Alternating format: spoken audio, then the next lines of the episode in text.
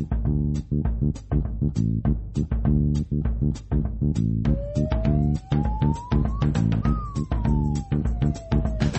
ねねねつもじねねつもじねねつもじねねつもじ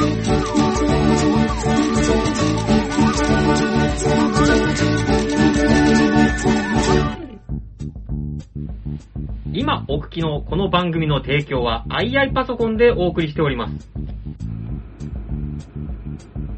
ザ・ファーストスラムダンク特集。熱量と文字数の編集長、サンキュー達夫でございます。えー、今日はザ・ファーストスラムダンク特集お送りしたいと思います。ネタバレありでございます。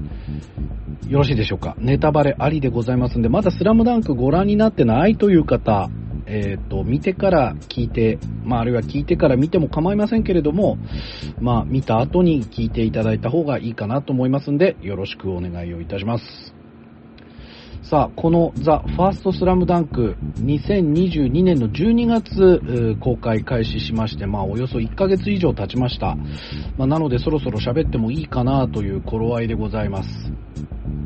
すでに、えっと、連載自体はですね、1990年から96年、えーの6月に終わってますんで、まあそうですね、世代で言うとやっぱり今40代が直撃だったんでしょうか。実際に僕が中学2年ぐらいの時に始まったのかな。まあ、なのでこの連載が始まって僕が中3高1ぐらいになった時からバスケ部がすごく増えたっていう印象があるえ作品で、まあ、もちろんテレビアニメにもなっております。テレビアニメは1993年から96年の3月まで、全101話。で、このテレビアニメーションは、えっと、最終的にはですね、あの、全国大会、いわゆる、まあ、今回のザ・ファーストスラムダンクで描かれる前の、えー神奈川県の戦いですね。まあ、なので、最終的には、えっ、と、商用戦、そして、えっ、と、えっ、と、両南戦まで行ったのかな？あというぐらいのところで終わってますね。まあ、なので、その全国の、その、両南、うん、全国の、その、まあ、試合に行く前までで終わってしまっているというところなんですけれども、まあ、事前情報としてはですね、あの、このザ・ファーストスラムダンク、やはり湘北メンバーのキービジュアルだけが、あの、紹介されていまして、一体どこを、あの、再びアニメ化するのか、そしてなぜ2022年にこのスラムダンクが、まあ、あの、映画化されるのかっていうところが、まあ、全くわからない状態で。え、ただ、その、プロモーションの段階でね、その前売り券、映画の前売り券を買った人が、その、買った後に声優交代を知るということで、まあ、若干、その、ごちゃついたというか、まあ、炎上した部分もあったんですけれども、えーしかしまあ、蓋を開けてみれば、そういう、うまあ、評判も一切吹き飛ぶほどの名作。まあ、言ったらもう最高の映画でしたね。一度、まあ、言ってしまうともう僕はもう7億点、7億点ですね。100点満点で7億点。で、なぜ7億かと言いますとですね、7番、えー宮城亮太がなんとこのお話の、まあ、主人公になっていたというところが、まあ、非常に面白いところでしたね。というわけで、えっと、実際のザ・ファーストスラムダンク、蓋を開けてみれば、えっと、単行本で言うとですね、えちょうど26話から、26巻から31巻、最終31巻というところまでをアニメ化した、まあ言ったら山王工業編ですよね。まあ、山王工業、まあ、当時90年代で言うともう明らかにこれは秋田の能代工業を、あの、能代工業高校をもうモデルにしたと言われる、まあ、当時のもう最強高校ですよね。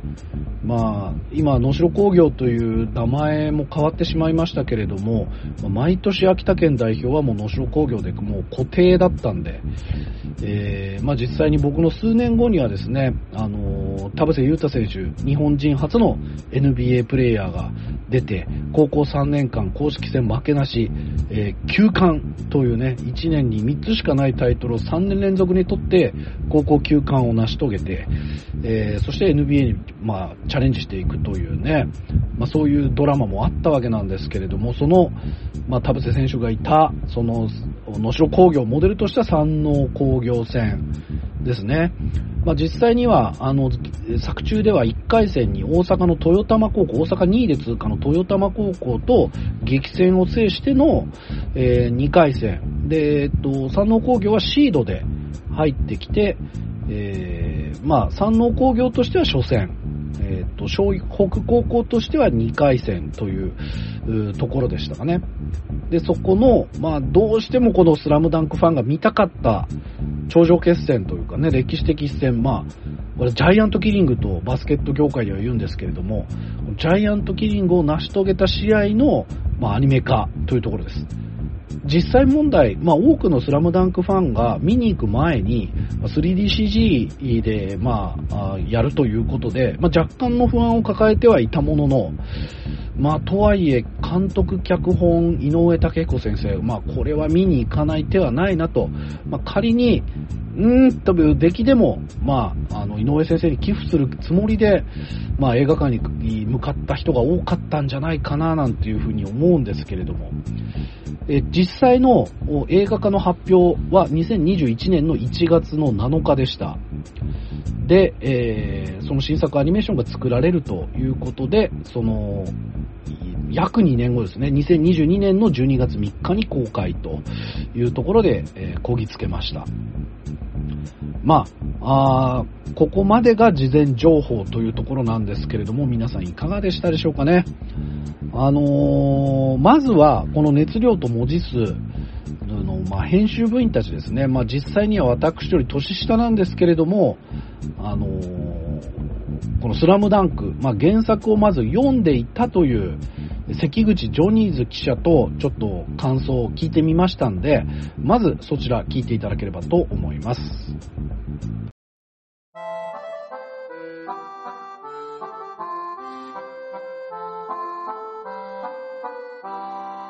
熱文字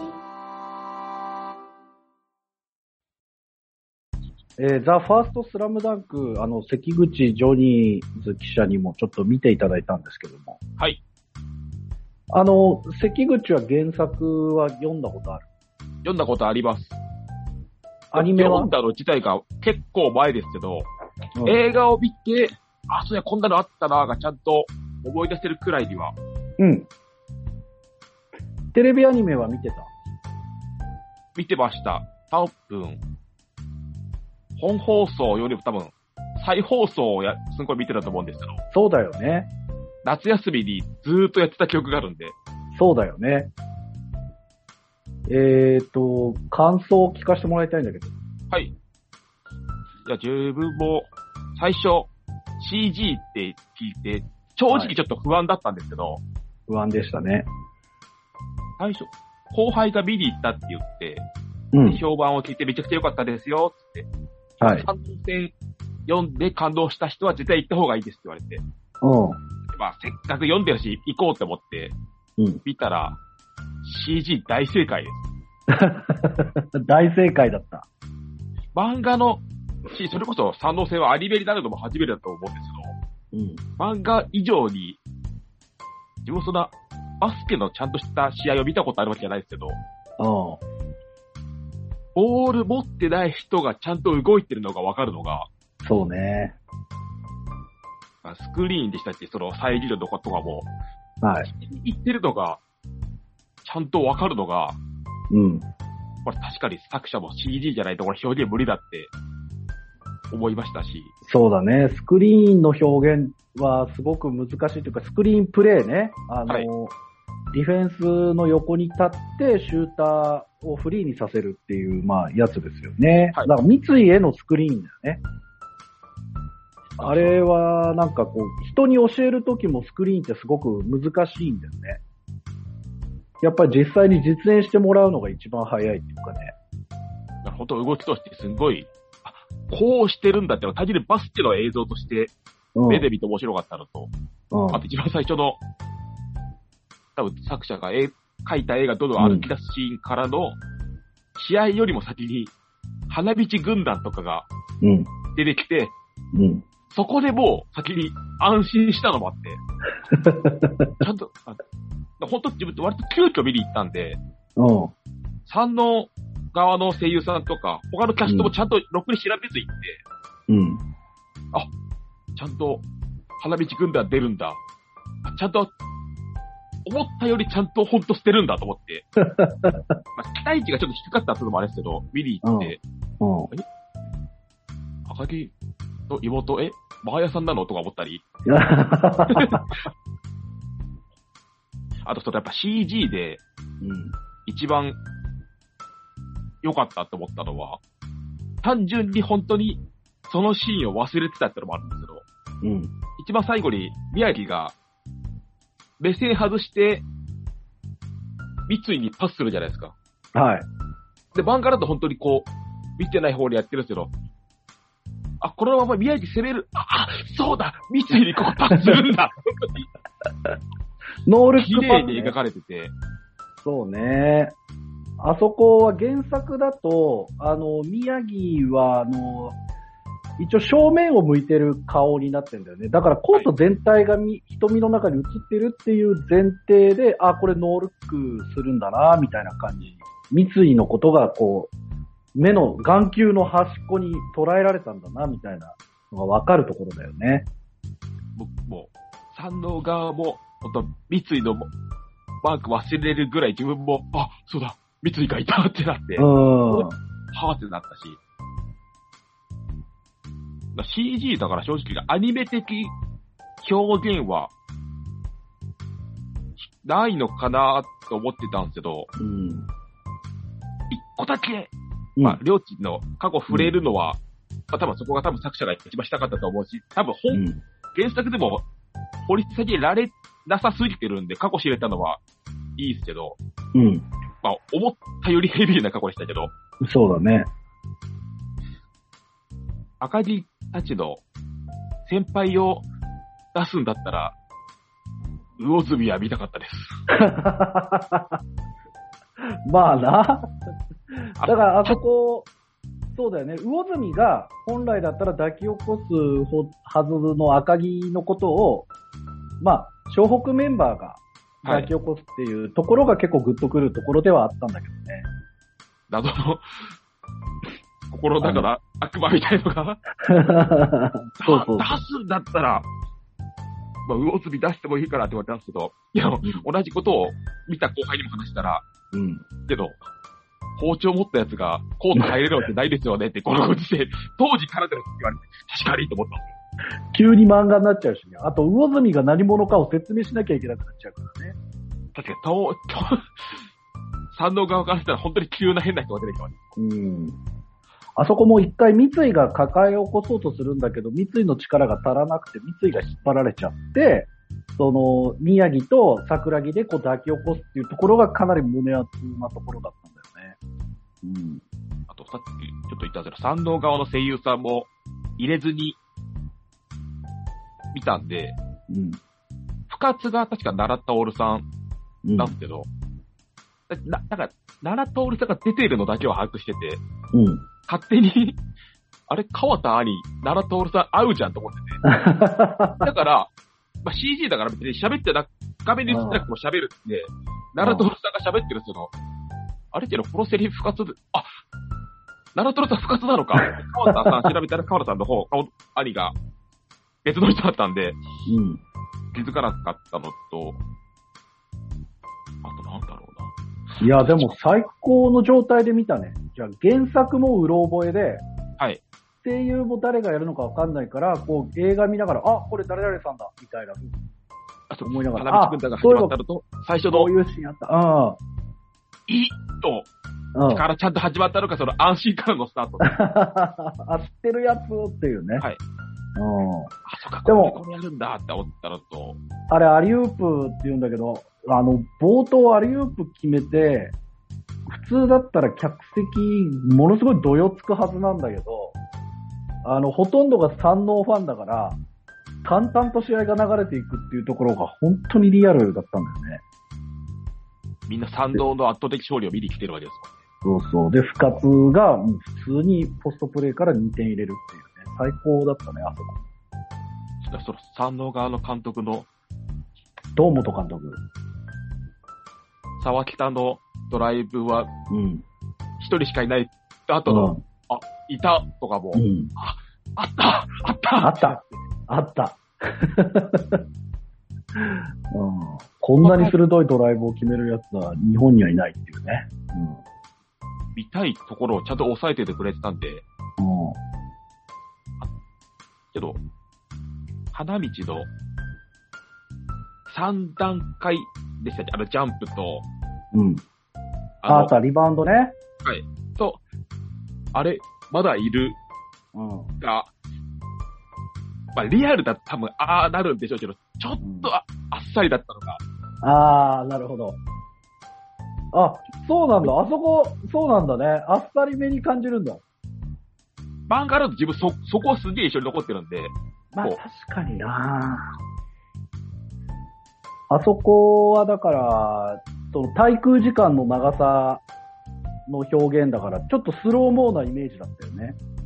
川田アーディと、ゴリを吹き飛ばす力と、ちゃんとテクニックとか知性も持ってるのを、カリスの空いたとこ見せた後での、その花道がうん。脅かして、うん。けどそれをまた川田兄がクレバーに、うん。リバウンもう飛ばす台よりすればいいんだってういう、ん。うん。頭の攻防性が見えたのも、まあもともと僕は鉄則ありますけど、よかったなと思ったのと、なるほど、なるほど。あの、多分全員、見た人は共感すると思うんですけど、うん。最後のシーン、原作通り音がないじゃないですか。うん。すごかったね。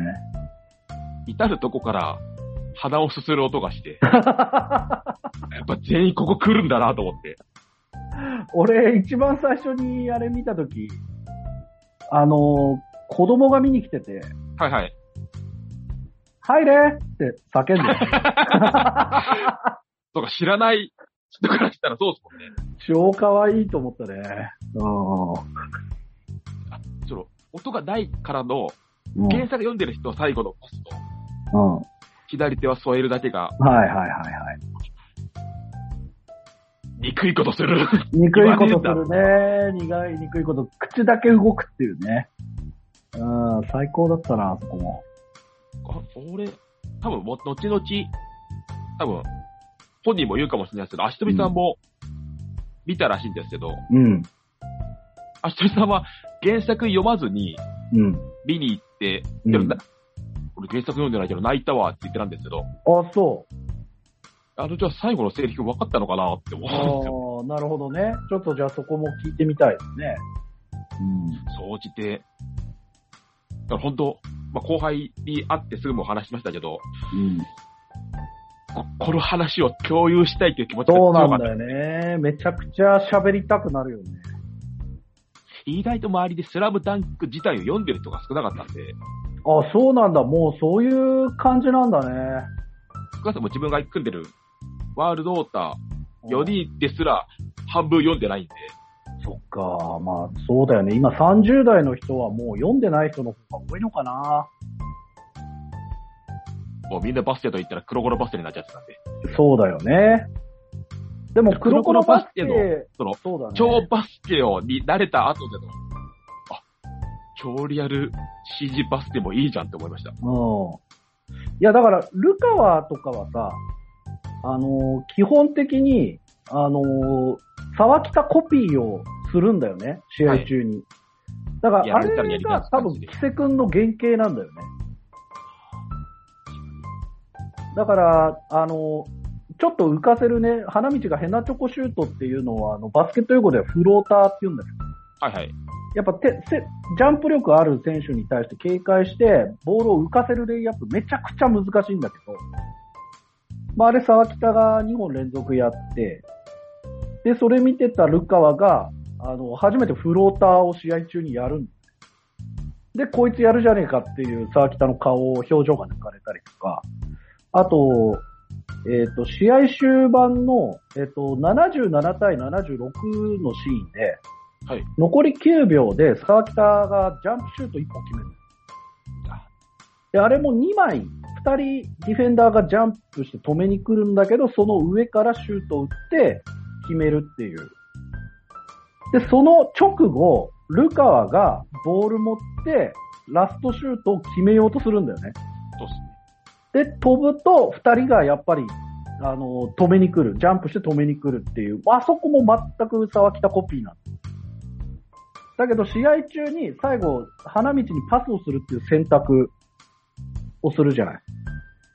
あそこがそう、単純にこう、あのルカワの成長するところだし、沢北のコピー以上の存在になる瞬間だから、本当に最高のシーンなんだけど、やっぱり、あの、相手のプレーを見てその場でコピーする再現能力っていうのは、なんかこう、キセ君の原型かなっていうか、キセ君のギミックをよく考えたなっていうところでもあるんだけど、そういう意味では黒バス見てる人とかも結構もう楽しめるんじゃないかなって思うんだけ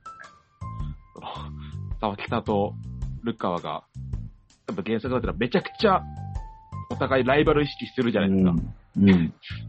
最後、りょうたかーいって思ったの。まあ、あそこは、やっぱこう、日本人、まあそうだね、背が低い日本人にも夢を与えるっていうのもあるし。あの宮城側は多分沢北のこと多少認識してるかもないですけど、うん。沢北側はちゃんと宮城認識してたのかな認識してない。むしろ、あの、宮城の試合中の成長に関しては、不活がめちゃくちゃ観察してんだよ。で、あ、こいつチームまとめてきてんなっていうポイントガードとしてものすごく不活が、こう、目で追って評価してるっていうのが、あの、言葉にはなってないけど分かるのが素晴らしかったね。う原作ないところ本編でも言ってましたけど、宮城が、ルカが試合前になんか大会見に行くじゃないですか。ん。うん。俺たち会話するの初めてじゃねって言ってあそこ良かった。そうか、してないなーって思うくらい、うん、なんかあそこのシーンだけ不女子の同人誌読んでるみたいな感じだったね。そうそう、この二人いつも話してないみたいな。夢の絡みじゃないですけど、よかった、あそこも。だからその宮城も、昔実は三井にも会ってたみたいなのも、合ってた。確か言われたらそれ、ちょっと、そっち側の女性向けへのサービスにうんこれ、確かにね。こう、宮城、三井の関係っていうのはすごく今回の映画の中では大事な関係なんだよね。あの、やっぱ次のお兄ちゃんってことなんだよ、宮城にとっての。まあそこもすごく良かったですね。ごい個人的なんですけど、それちょうど見に行った時、時期が、原因にわかんないですけど、うん。バイト中にうん。急に背中を痛めて、うん。あ、桜木原道。そうなんですよ。そう呼吸するのも、お寝る時から起き上がるのももう、ちゃんと動かないとダメなくらい、えー大丈夫？うん。今は治ったんですけど、うん。時だったんで、花道がジャンプして、うん ってなるのが、すっごい気持ちが分かった。どうでもいいよ、それ。じゃあ、今がピークだかな？のからな。よ、よーく、あれから、まあだから、残り数秒で切り返して歩けるなと思うくらい、痛いような気持ちでなんか、多分同じぐらいの痛みを背負ってたんで、勝手にですけど。呼吸できないからね、背中の痛みはね。うんあそういうところも楽しい。楽しみ尽くしたね。いい映画でした、本当に。うん。いや、ありがとうございます。はい、ありがとうございます。他に話してるか人がよかったです。語りたいことあったら、ぜひはい聞。くけど、大丈夫かな？あやこいい女だったな なんか漫画で読んだ時よりいい女だった、あやこが。うん。ま、弟も、川田弟も、うん。もうちょいや使ってほしかったなって思うんですけど、まあ前半のね、川田弟のシーンっていうのはごっそりカットされてたからね。お前それしかできねえなとか、うん。なんね、だから、花道と、最後、最後のその沢北とルカの違いにも繋がるかもしれんけど、あいつは絶対にパスを出さない、負けたことがねえからだって、意外とあいつが、勘がいいうん。どうかわかるシーンなんで、実はそれを、うんお前それしかできねえな、もう。うん。そう、あれ、花道のバスケット IQ の高さっていうのがね、その、ミキオとの対戦ですごくわかるんだよね。でそれが沢北対策にもつながっていくっていうところで、すごく才能ある選手なんだなっていうのはわかるよね。まあ、予測能力の高さっていうかね。天才ですからは聞きたかったんですよ。ああ、確かにな。天才ですからはね。うんあれが、あとですかあれ？まああの、ボロ負けしたもなかったか。なかった。だから原作の一番最後だから、リハビリしてる海岸沿いでのセリフだからね。だから本当に丸々映画使って賛同戦をやったってこと賛同戦だけをやった。そう。ただもう、あの、やっぱ原作知らない人からすると、主人公が誰なのかわからない問題出てくるからね。あ、確かに映画だと勝手に宮城が主人公ですよ。うん。まあ、それはそれでいいんだけどね。うん。いや、さまつなことです、そんなことはもう本当、とにかくゲーム自体がめちゃくちゃ面白かったんで。だからその毛嫌いしてる人にいたいのは CG だから見ないってのもなしだし、声優さんも気にならないですって言いたいです。うん。ああ、なるほど。そうですね。割と今回はその、マヨリケンの発売の時にね、キャストが発表されてなかっただけあって、やっぱ昔のイメージで、えー、まあちょっと捉えていた人たちが結構騒ぐっていうのはありましたけどね。意外と気にならなかった。人のタイプ、時でも、の声での賛同戦を聞きたいって欲もありますけど、それとは別で、この今回の映画も、ちゃんと、完成度が高くて、全然納得できる出来だと思います。うん。ありがとうございます。ありがとうございます。語れております。関口ジョニーズ記者です。ありがとうございました。した。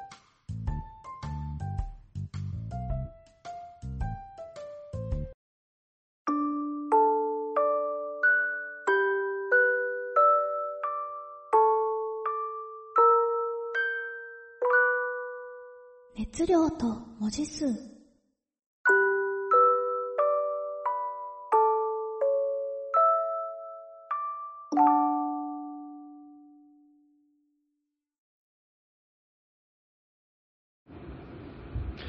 さあ、関口ジョニーズ記者のお話でございました。まあそうなんですよね。あのーまあ本当に、このバスケットシーンの迫力たるや、まあやばかったですからね。あのー僕もですね、アニメファンであると同時にバスケットファンでもあるので、まああのーこんなご褒美の映画はなかったなっていうぐらいの感じです。もう最高の経験でした。30年の振り聞いてますからね。最高の映画でした。まあ、僕はすでにもう何回か映画館で見ていますけれども、あのーまあ、やっぱりね、あの、いろいろ喋りたいことあるんですけれども、僕らより下の世代、まあ、ザ・ファーストって言ってるぐらいですから、こっから入ってもいいのかなって言って、この映画を見に行ったという、まあ、続いてはですね、足富慎吾記者ですね。原作は読んでいないけれども、スラムダンクというタイトルは知っているという30代中盤。そうですね。やっぱどちらかというと黒子のバスケ世代ですかね。えー、まあ僕より10個ぐらい下なんですけれども、足富慎吾記者が実際見に行ったということで、そちらの話も聞いてみましたんで、続いて聞いてください。どうぞ。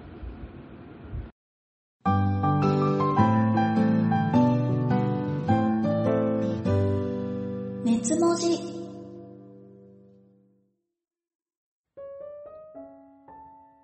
はい、ということで、足富慎吾記者、あー映画、ザ・ファーストスラムダンクの感想を聞かせてください。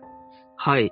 えっと、僕は、えっと、一応前もってはい。言っておくとですね、はい。えっと、僕はあの、原作もアニメも全く見てないっていういやー、面白い。これがね。ただそのスラムダンクという作品がすごい、すごい作品だっていうのはもちろん知ってるうん。んですけども、だから本当に主人公がもう桜木花道っていう名前で、うん。まあ、あの、バスケやったことないところからバスケ部に入ってみたいな、そういうところは知ってるんですけど、はい。断片的なキャラクターの名前だったり、うん。あとまあ、えっと、言わずと知れた名台詞みたいな、はいはいはい。ね、い散々ね、いろんななんかアニメ名シーン集みたいな番組でやってる、うん。ね、もう擦られてるぐらいのやつ、そうだね。あああいうシーンとかは知ってるんですけど、うん。だいわゆるその動くスラムダンクで、うんしかもなんか、ザ・ファースト・スラムダンクってタイトルついてたんで、はいはい。あの、なんか、前もって情報で聞いたところだと、その、初めて触れる人でも入りやすいみたいな、ところがあったらしいので、もう全く事前勉強とか全くせずに素晴らしい。見に行ったので、いや、聞きたいわ、そういう人の感想。いや、めっちゃ面白かったですよ。あ、そうなんだ。めっちゃ面白かったです。うん。だから本当に、その、ファンの人たちとの違いは、うん。えっと、どこからどこまでが初登場の情報で、うんうん。どこからどこまでが原作になったことなのかが、そこの区別は僕ついてないんですよ。はいはいはい。うん。だから本当に最初、ね、あの、どこかの南国の、うん。ね、あの、バスケットボール、ねバスケットボールの前で、はい。あの、やってるのは、誰なのかっていうところからまず入ったんですけど、そうですこれ多よね。ちなみに原作知ってる人もこれ誰なんだろうから入ったってことですよね。そうですね。あの、はい沖縄のシーンは全く原作では触れられていない。まあ、そうなんですよ。僕もうん。全く知らなくて。でもまあ、宮城って、そっか、うんそういう名字だったかっていう、あのもう冒頭で理解しましたね。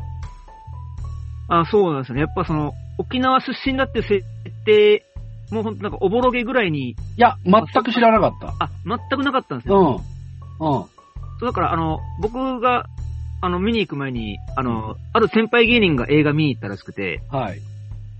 その芸人さんはあの、もう、スラムダンク、もう、同世代、うん。もうアニメも原作ももちろん読んでてみたいうなん人なんですけど、あの、うんもうなんか知らないことだらけだったって言われたので、え、原作もアニメも見てる人が知らないことが出てくるってなんだって思ってたんですけど、そういう意味でザ・ファーストなんですよね。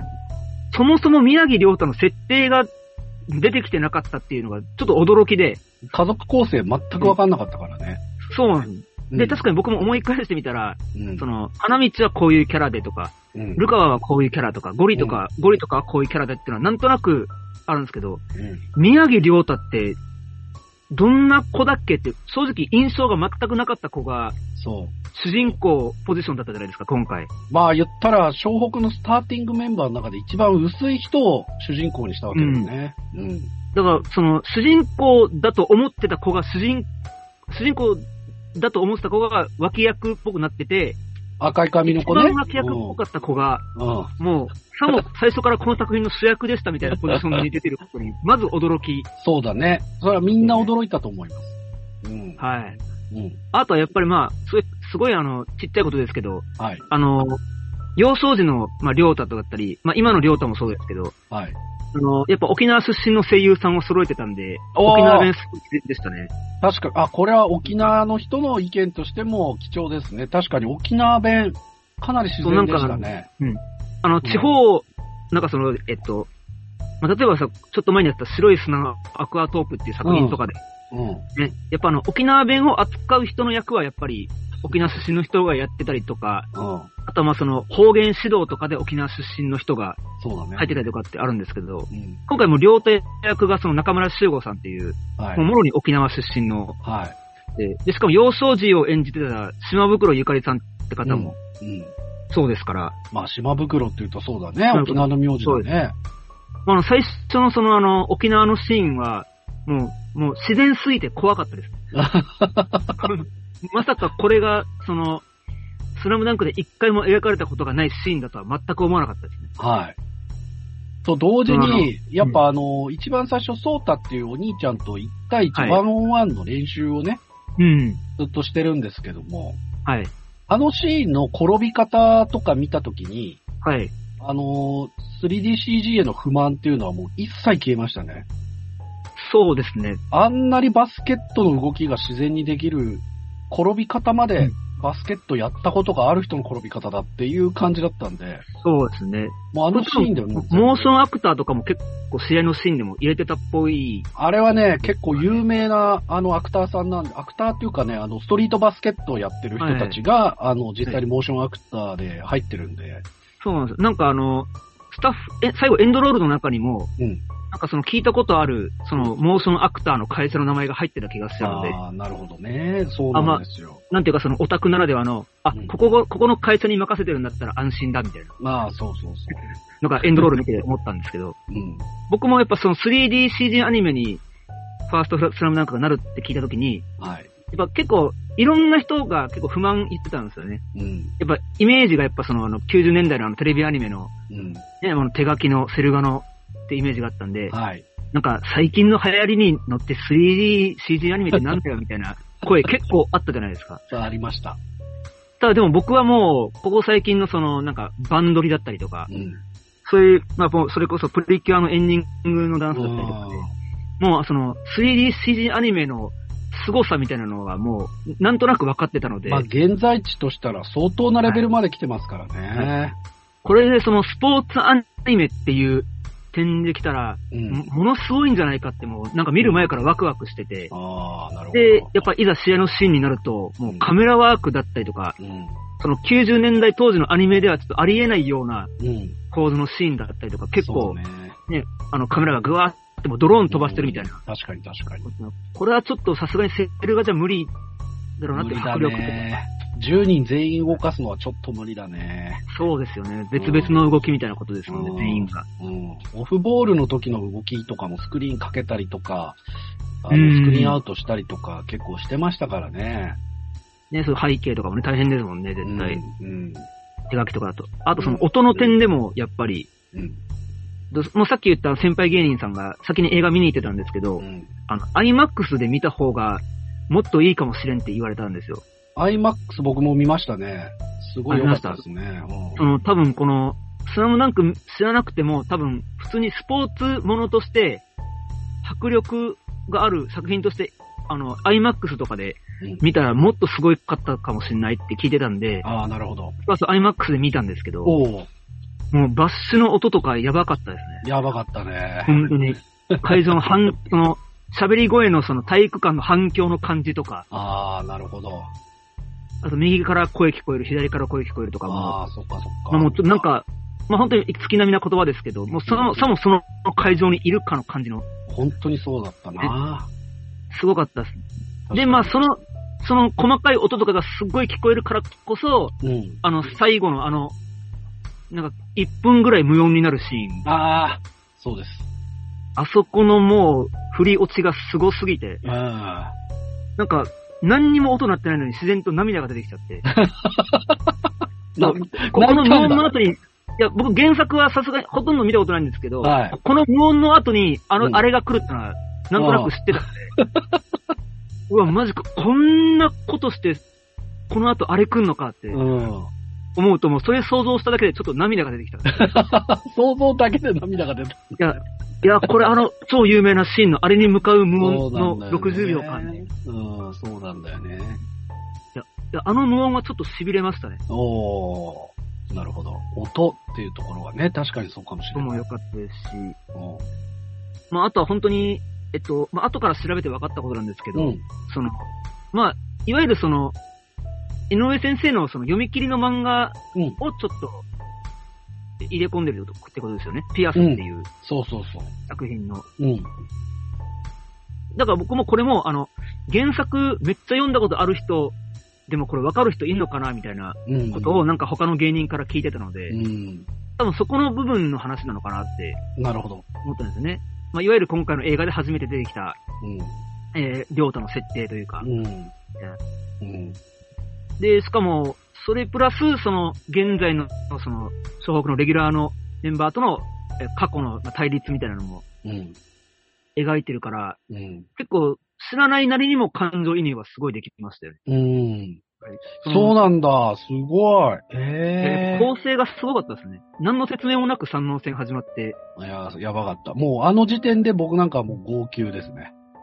そうなんですよ。ああのし、あ、その原作最後の試合こんな感じでやって、しかも、りょうたの過去をちょっとずつ振り返るみたいな、うん。なんかこれ結構ハードルた高そうに見えるけどな、この設定みたいな、あ、そうねこの構成みたいな、うん。思ったんですけど、うん。本当にすんなり入ってきましたね。いやー、本当に。そうだったね。やっぱそうなんだ。最初見た人でもすんなり割と入れたんだね。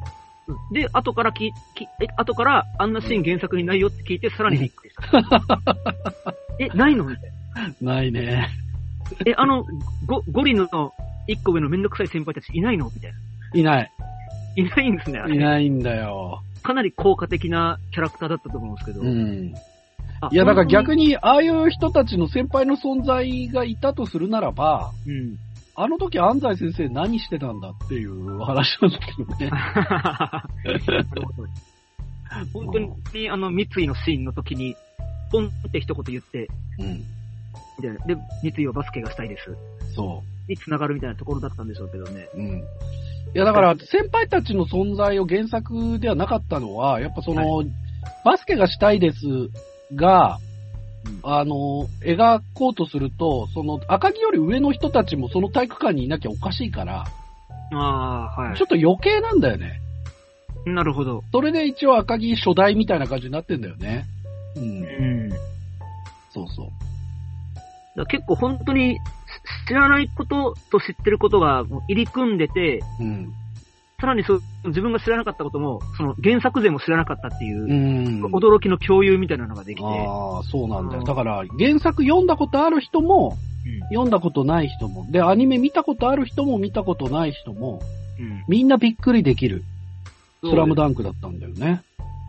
で、しかも、それを書いてるのが原作者本人だっていうから、いや、やべえよ。大納。得うんっていう。まあ、ぶっちゃけ俺もう、あのー脚本監督井上武彦の段階で、お、はいちょっとこれ大丈夫なのかなと。これ原作者の暴走誰も止められないパターンのやつじゃねとか思ってたんで。たまにあるやつですね。もう本当に土下座ですね。井上先生、本当すいません。そしてありがとう。みたいな感じでしたね。いや、そうですね。ちょっともう、バックボーンを、まあ、一から作られたって言い方はあれかもしれないですけど、うん。もう一からあんな風に、もう、スラムダンクであんまりスポットライト当たってなかったうん。ところを、うん。あそこまで持ってくって、相当練られたのかなっていう。そうね。確かに、あのー宮城の加入っていうのもね、原作ではね、ぼんやり入ってくる。はい。やっぱ最初、花道と赤城の関係、そ、そこにルカーが入ってるっていうことで結構もう、お腹いっぱいで、はい、そうですね。でさらに人公だったんで。怪我してる2年生が入ってくるっていう。はいはいはい。戻ってきたっていうところで宮城が入って、その後、三井の加入なんだよね。ああ、だから、結構忙しいのよ。そうですね。ただその宮城の怪我って何だったんだっていうところ、みんなぼんやりあったんだけど、三井のインパクトが強すぎて、そうですね。薄くなってたところに今回そこの行間を埋めてくれたからもうありがとうって感じ。うん。うん。これだったらもう、あの、その最初にキャストが発表された時に、うんあの、宮城亮太の名前が上になったらもう大納得。そういうことなんですよね。あれ、主人公なの？みたいな。これ、ただのタイプミスじゃないよな、みたいな。これだから主人公が誰なのか分かんない混乱とかはなかった？いや、そこはさすがに、あの、さすがに主人公桜木花道っていう情報はさすがに知ってうん。たので、うん。なるほど、なるほど。まあ、でも何にも知らずに見に行ったら多分絶対宮城亮太。うん、そうだよね。まあ、今回の映画の構成がそんな感じだったので、うん。で、やけに派手な脇役いるな、みたいな感じだよね。めっちゃ喋る赤い髪の毛のボールも。だ そうなんだよね。からその桜木のその過去のシーンとかも本当に最後の方にちょろっとあった。回想みたいな感じで出てくるぐらいで。テレビアニメっぽい感じで入ってきたよね。うん。だから、本当にあの、僕が昔、あの、見てたテレビアニメで、うん。あの、黒髪字アニメーションっていう、うん、うん。黒髪っていう作品の、まあ、アニメ作品、うん。多分2009年とか10年とかだと思うんですけど、うん。その作品も、あの、総集編、あの、アニメの最終回が終わったのに総集編やったんですよ。うん。その時に、あの、本編の映像一個も使わないっていう総集編をやってた。へえ。あの、本編でこんなことが起こってる間、えっと、裏ではこんなことが起こってましたっていう、なんか、行間を埋める。総集編みたいなうん。感じだったんですけど、なんか、このスラム、今回のファーストスラムダンク見た後になんか、それをちょっと連想したんですよね。うん。原作に全くないシーンを使った総集編に近い。うん。でもやっぱこの行間があることによって最高に見える。うん。っていうのがちょっと印象、ちょっとその、連想しましたね、黒うん。髪。うん。なんか、そういうのあ、こんな感じのあったな、みたいな。そうね。こんな、何にも知らない状態から泣けるんだって、そうなんだ。えうん、バスケットも別に経験はしてないよね。ないんですけども、うんで、しかも、やっぱりね、あの、音とかも、音だ、音楽関係もだったり、あと主題歌とかも結構一から、まあ、作り直しというか、うん。感じですか。本当にあの、過去のテレビアニメ作品からは結構一新した感じの、うん。あれでしたけど、うん。やっぱ普通にスポーツ漫画とし、スポーツ作品としてすごかった、すごかったな。効果的なところでちょうど BGM がバンって流れて、うん。で止まってみたいなのあったので、うん。やっぱもうそこの、ね、演出の説得力でもう泣かされたというか、はい。そんな印象はありますね。なるほどはね。い。いや、新鮮。で、もうやっぱ本当これ多分大事なことかもしれないですけど、はい。あの、もう自然と、あ、スラムダンク見てみたいってなりました？ね。まあ、大事。本当に。大事、それ。うん。こんな、最初からこんなの俺見てなかったんかって。そうだね。スラムダンク。だから、あのーやっぱ、ほとんど原作読んでた人たちっていうのはリアルタイムであの映像を頭で再生してたんだけど、はい。まあ、テレビアニメ、確かにすげえ頑張ってたし、はい。別にアニメのスタッフが悪いわけじゃないんだけど、うん。やっぱその、まあね、当時の技術力の限界もあるし、予算の限界もあったと思うし、3DCG なんてまだなかったから、はい。うん、や漫画の方が動いてんだけどな、みたいなのはやっぱちょっとあったわけよ。うん。その不満が、まあ、あのずっと30年抱えてた不満がですねうん、このアニメでもう、あの、すべて忘れさせてくれたというか、あ、アニメももう一回見てみたいみたいな風になった。いや、素晴らしかったですね。しかもね、その、あの試合の後の、ね、アナザーストーリーみたいなのちょっとだけあったりとかもして、あったね。うん。宮城こんな感じになるんかっていう。そうそうそうそで、しかもめっちゃ長く見せるわけでもなく、う。うん。なんかこれからも俺たちの戦いは続く的な、そうだねなん。かいい感じの。いやー、よかった。本当によかったですね。いやー、そうなんだ。あんな試合を何の説明もなく始めるっていうところがもうん。う、単単純に、その、まあ、か、賭けに出たという言い方は変ですけど、うん。もうその、初見の人を置いてけぼりにしてるように見せて、実は、そうなんだよね初見の人。にも分かりやすいようになってるってことか、まあ僕が泣いてるってことはそうか、みたいな。でも、確かに考えてみれば、サッカーとかも、なんかルールとか、選手とかよくわかんなくても、試合始まったらとりあえず見て、はい。その中でなんかいろいろ覚えていくみたいなさ、その、スポーツ体験があるじゃん。はい。バスケもなんかいろいろなんか説明とかせずに、いきなり試合始めちゃえばいいんだみたいなね。そうですね。一うん応、その合間合間になんかこういう試合展開なんだみたいなのは、まあ、いやらしくない程度に説明はうん。入ってたので、なこの段この段階で10点差だったらどうのこうのとか、そうだね。あありましたけど、もうさすがにバスケのね、なんかルールがどうとかいう、そこまで、そこまでバスケ全く知らない人に寄った感じでもない、いうん。やらしい感じ、なない、うん。うん、説明だったので、なんかこう、試合の中でわかんないこととか疑問とかあった？一応これはバスケットファンとしての僕が聞くんだけど。いやでもそこまではなかったかなって印象はありますね。あのー例えばサッカーとかと違って、はいボールは、あのーラインを越えても、あのーはい最後に落ちたところがコート内だったら、どんなにコートの外に出てても拾えば大丈夫みたいなのは知ってた？あ、そうなんですか？そうそうそうそう。だから、あの、桜木、桜木花道がどけみっちーっつってボール拾いに行くんだよね。ああ、はいはい。とか、まあ、あと、ボールを離してから、離したタイミングに0秒だったら、イン、シュート入るっていう。だから、あのー残り0秒になってから入ったシュートも手から離れてれば点数になるとかさ。これってあれですか？なんか聞いたことある単語で、うん。ブブザービートみたいな。あ、ブザービーター。うん。ブザービーターっていうアニメもありましたけどね。うん、そうそうそう。なんか、そう、なんか別の作品でなんかそういう単語を聞いたことがあったので、あ、これのことか、みたいな。そうそうそうそうそうそうそうまあそのね、やっぱりそのこういう漫画作品だと結構、ね、熱い演出というか、そうね。になり得るやつ、ね、うん。あと、そのあれですなんか、あの、何秒以内に攻めないといけないみたいな。えっとね、今は24秒なんだけど、24秒、はい。あの、今回の映画だと、その90年代の設定のままだったんで、30秒ルールでしたね。あ、あ、そうですね、30秒でしたよね。うん。あそこはやっぱ当時のルールの。あと、前半後半だったから、今はね、あの、クォーター制になってるんで、第4クォーターまである。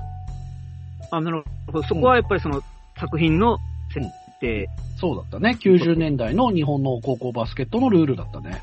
うん。うん。いや、でも本当になんか、ありえないかもしれないですけど、2作目とかないのかなって。いやー、ほんと。さすがにちょっと厳しいかもしれないですけど。神奈川選抜、国体とかやってほしいな原作の中でも一番熱い試合をもうやっちゃってるから、さそうだね。すがに、ここから次回作ってのはないかもしれないです。うん。なんかちょっとわがままとしては本当に、なんか全、全試合分こういうのやってほしいって思っちゃいました。いやー、確かにね、この三能戦に至るまでの、はい。まあ、その神奈川、神奈川での代表を決める試合うん。と、あと、その1回戦。あの、三能と当たる前の、えっ、と、大阪の豊玉高校との1回戦っていうのがあるんだけど、それも、すげえ見たいなーと思ったね。あとはその公開前によくみんなが言ってた、三能戦の続きなんじゃねえかっていううん。予想もあったところ、そうね。僕も正直、あの、原作を最初からやって、インターハイ決まったぐらいの頃までやるのかなぐらいに、すごいぼんやりと、そう、してたザ・ファーストって何なんだろうってずっと思ってたそうですねからね。。ザ・ファーストって、え、これエヴァンゲリオンパターンかみたいな。一からや作り直しましたみたいいや、な。それも覚悟してたから、いきなり三能戦始まっても歓喜ですよね。そうですね。僕もあっけに取られてましたね。うん、いや、そうなんだよ。この沢北が見たかったっていう。いやー、よかったですね。この。沢北が見たかったんだよっていうね。ちゃんと一人一人際立ててやって、うん。ところだったので、ちゃんと三のメンバーも、本当掘り下げてたところがもう、そう。ちゃんとしてます。本当にすごかったです。当時としたら、えっ、と、しっかりモデルがある学校でね。はい。えっ、と、秋田の能代工業というところが、一うん応、モデルだったんだけどね。最初、ほんと、ファーストカットだと、えっ、と、はい全員坊主で無個性な学校に描かれてんだけど、もう読み進めていくうちに、やっぱり、メンバーたちの個性っていうのがね、こう、どんどん出てきて、ああ、さすがだなと思った記憶ありますね。いや、ちょっとマジで原作読んでみようかな。ぜひ読んでください。本当に、なんかね、あの、僕の家の近くに、あの、うんパチンコ屋さんがあったんですけど、うん。そこの休憩所がなんか、うん。漫画のコミックスがずらーって並んでて、うん。休憩所読み放題みたいな、あって、その中にスラムダンクがあった気がするんですよ。じゃあ、パチンコ行かないとな。ただそのパチンコ屋潰れちゃって、ああ、そうなんだ。今めっちゃ後悔してます。読んどきゃよかった。パチンコでするよりは、買った方が多分安く上がるかなとは思う。うん。あと用もないのに読みに行ったりすれば、そうだねいろい。ろ考えてたって。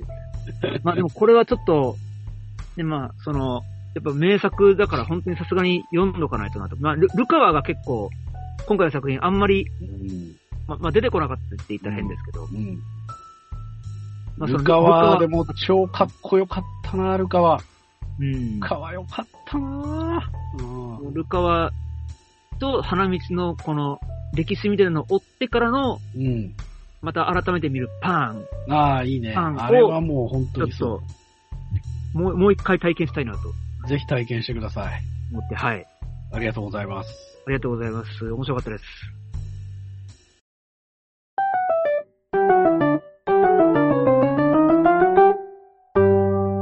熱文字超初心者向けパソコン教室 II パソコンはわからないことがわからないあなたのための教室です。パソコン、スマホの操作から出張指導でのプリンター接続やインターネット、メール設定など熱文字を聞きましたとおっしゃっていただくと教室授業料、出張使用料ともに500円引き。東京23区以内であれば出張費も無料です。今年で創業25周年を迎える II パソコンをぜひご利用くださいませ。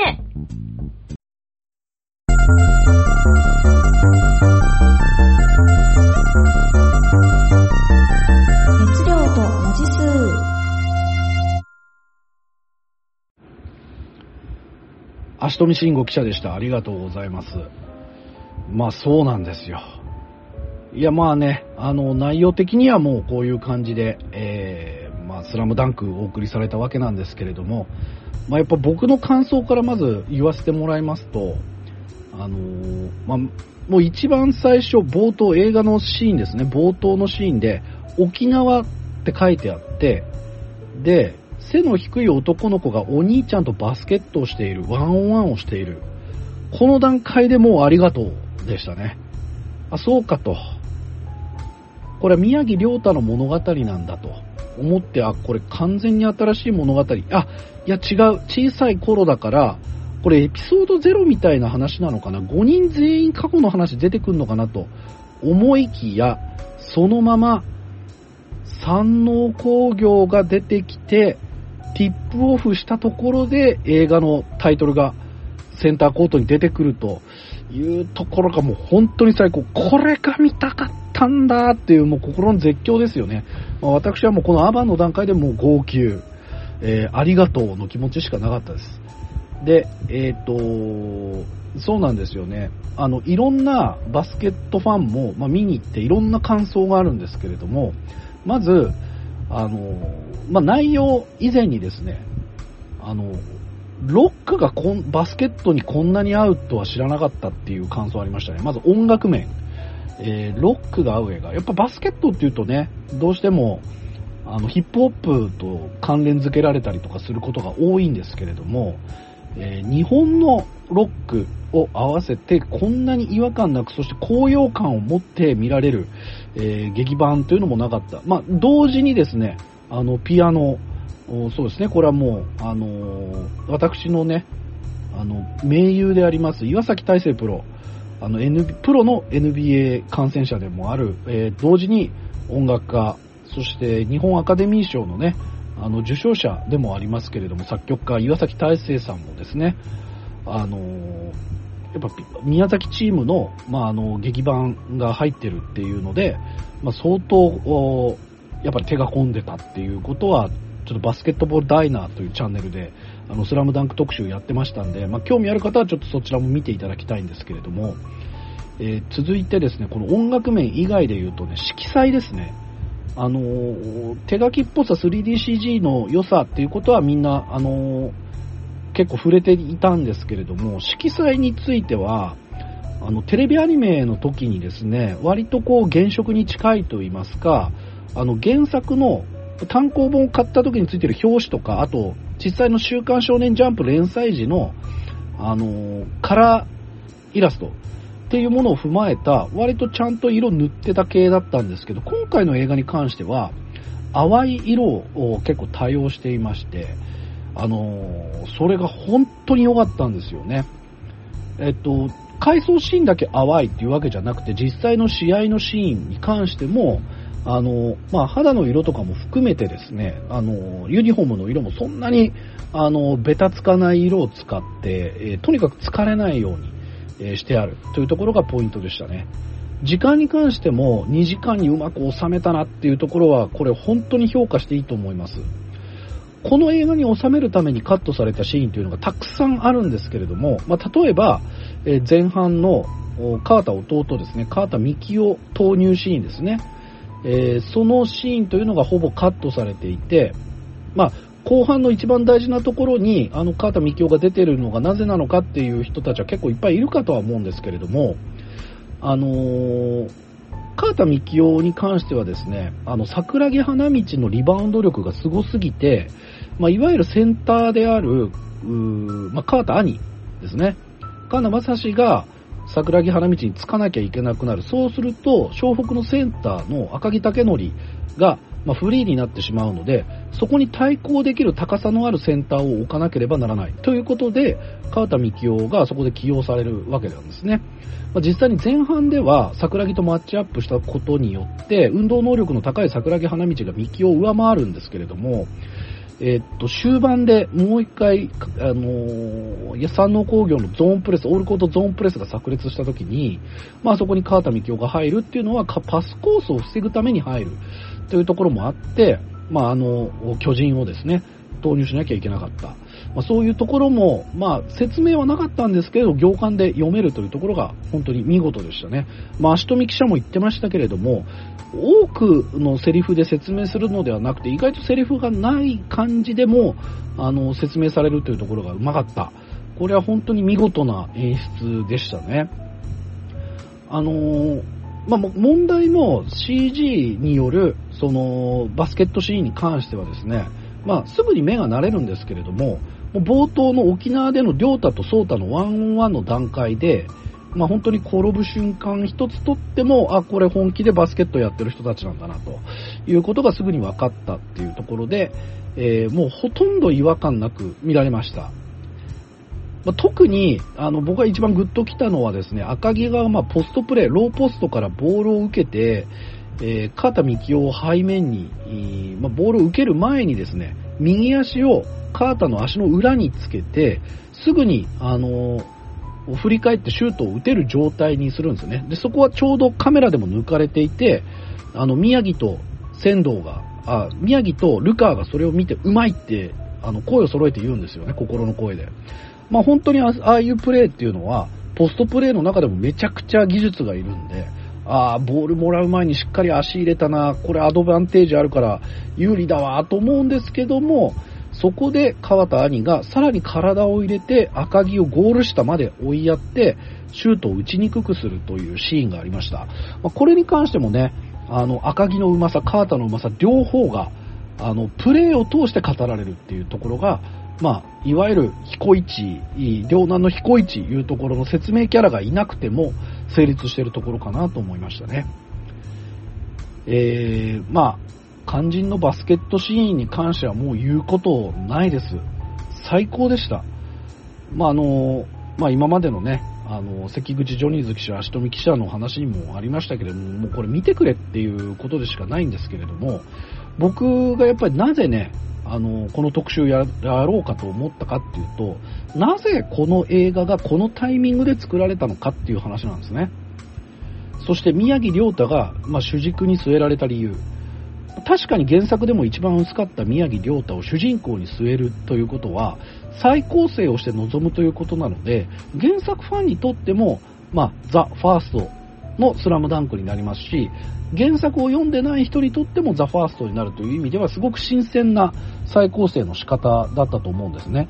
ただ、意外とこの宮城亮太の家庭環境というのが非常に複雑だった、そして生い立ちも複雑だったっていうところ、割とね、重い、えーシリアスな描き方してるなーって思った方も多いかと思うんですけれども、この宮城亮太、まずお父さんが海難事故で亡くなってるんですよね、漁師で。で、続いてお兄さんが、あのー釣りに行く、まあ、船釣りですよね。えーしに行ったその事故で亡くなるという、だから2連発で家族が亡くなってるんですよね。これはさすがにやりすぎなんじゃないかっていう意見もあったかと思います。えーしかしですね、あの、この時点で私は、あ、だから今この映画作ったんだなっていうふうに思ったんですよね。っていうのはですね、あのーまず、お父さんの死というのが、あの背景で語られるだけで、そんなに家族に現実的な、そのね、写真を飾らない、飾るとかっていう問題にまで踏み込んでこないというのは、えっと、まず重い現実っていうものの象徴なんですね。つまりですね、父の死というのは、コロナで亡くなった人たちのことだと僕は思ったんですよね。これは全世界共通で、えーと、例えば、まあ、日本だと志村けんさんに始まる、まあ、コロナで亡くなった人たち、おそらく身近でも、皆さん有名人じゃなくても、あの方亡くなったとか、えーそういう話あったかと思いますけれども、やっぱ唐突な事故による死っていうものですよね。で、もう一つ、えー、ソーの死、これは何を意味したのか、というところなんですが、これはね、ほんとちょっとアニメファンにはわからなかったかもしれませんが、あの、バスケットファンにとったら誰しもが思ったと思うんですけれども、これはロサンゼルス・レイカーズの、まあ、永久欠番であるところのコービー・ブライアント。これが、あの、このイメージが固くされていたんですね。あのーまあ、これは僕はね、勝手に妄想で断言してるんですけれども、コービー・ブライアントというのは、バスケットファンにとってはですね、心のお兄ちゃんなんです。あのいや、それマイケル・ジョーダンなんじゃないのって思うかもしれませんが、マイケル・ジョーダンというのは神様なんですね。で、そのマイケル・ジョーダンのもうブラザーですよ。えーコービー・ブライアントというのは、もう本当にハードワーカーで、まあ、ロサンゼルスってね、富裕層が住んでるイメージあるかもしれませんが、そんなことはなくて、ハードワーカーがたくさんいるエリアなんですよね。あの、富裕層は、まあ、車で出かけて渋滞にはまる。でも、本当に働いてる人たちというのは、その渋滞が始まる朝の早朝です。5時とか6時に起きて、えー、一生懸命働いて、まあ、本当に泥水するような生活をしてですね、えー、まあ、あの、もう本当に惜しむ間もなく働き続けている人たちで、そういう人たちにとってですね、コービー・ブライアントというのは、もう早朝からずっと練習をしていて、もう本当に身を削るほどの努力をして、ロサンゼルス・レイカーズを優勝にまで導いた男なんですね。レイカーズでコービー・ブライアントというのは5回優勝してます。もちろん皆さんご存知、シャキール・オニールと3回連続で優勝してるっていうのもあるんですが、まあ、その後、えっ、ー、と、まあ、2000年代後半にですね、あの、パウ・ガソルというスペインの巨人と組んで、えー、もう1回優勝、2回優勝してるんですけれども、コービー・ブライアントというのは努力家の象徴だったんですよね。えそして現在のスターであるレブロン・ジェームスや、まあ、それに続く、まあ、現役の選手たちのもう本当にお手本になるような兄貴的存在だったわけです。で、このコービー・ブライアントの姿というのが、え両太にとってのソータに固くされてました。えー、っと、これはね、まあ、妄想なんですけれども、ただ根拠がないわけじゃなくて、一番最初、沖縄でソータとリョータがワンオンワンしてる時に使っていたボールの色っていうのがあるんですね。皆さんバスケットボールの色って言ったら何を思い浮かべますかね？茶色ですよね。まあ、モルテンとかのね、茶色いバスケットボールをイメージするかもしれませんが、外でのバスケットをやってる時は結構色付きのがあるんですけれども、りょうたとそうたが持っていたボールの色皆さん見た人覚えてますかね？黄色と紫だったんですよ。まあ、もっと言うと、まシャンパンゴールドとパープルなんですね。これはロサンゼルス・レイカーズの色なんです。で、もっと言うと、ソータが履いていたバスケットシューズ、まあ、コンバースでしたけど、バスケットシューズの色も黄色と紫だった。これはですね、レイカーズなんですよね。ロサンゼルス・レイカーズのお兄ちゃん。これはもう誰が見たってコービー・ブライアントだった。そしてみんなが憧れた、えー、スターだった。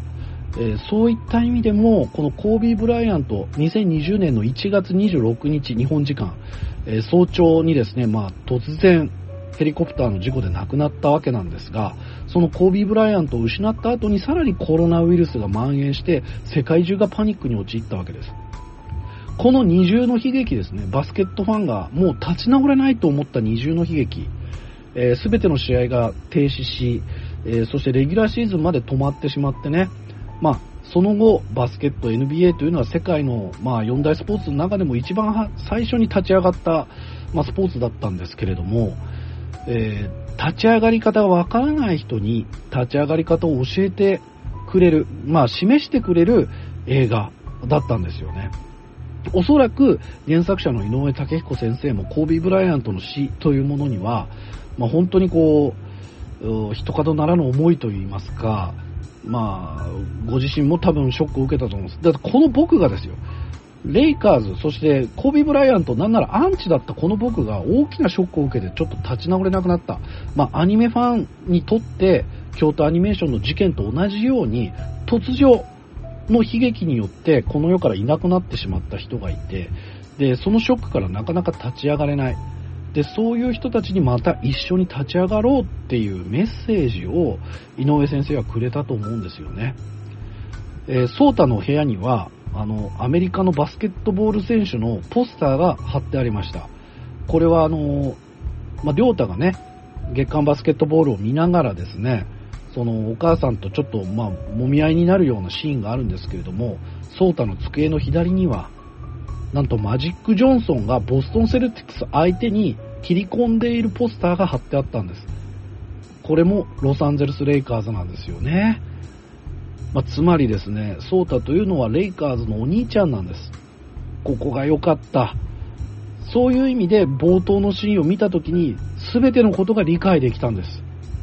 コロナウイルス、そしてコービー・ブライアントの死、2つの重なる悲劇からですね、どうやって立ち上がればいいのかということを考えた時、井上先生は今こそスラムダンクを見てみんなでまた立ち上がる、諦めないという気持ち、これを持ってもらいたいということで、2021年、映画を作るということを宣言してくれたんじゃないかなというのが、まあ、僕の考えです。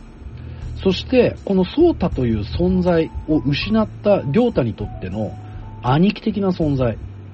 これが実は三井と赤木だったんですよね。特に、この、まあ、あ赤木という存在は亮太が1年の時、えーやっぱり一人だけこうね、あのーお前にはここが足りないとか、もっとこういうパスしろとか、いろんなアドバイスを、厳しい言葉をかけながらも、しっかり見てくれていた、まあ、存在ですよね。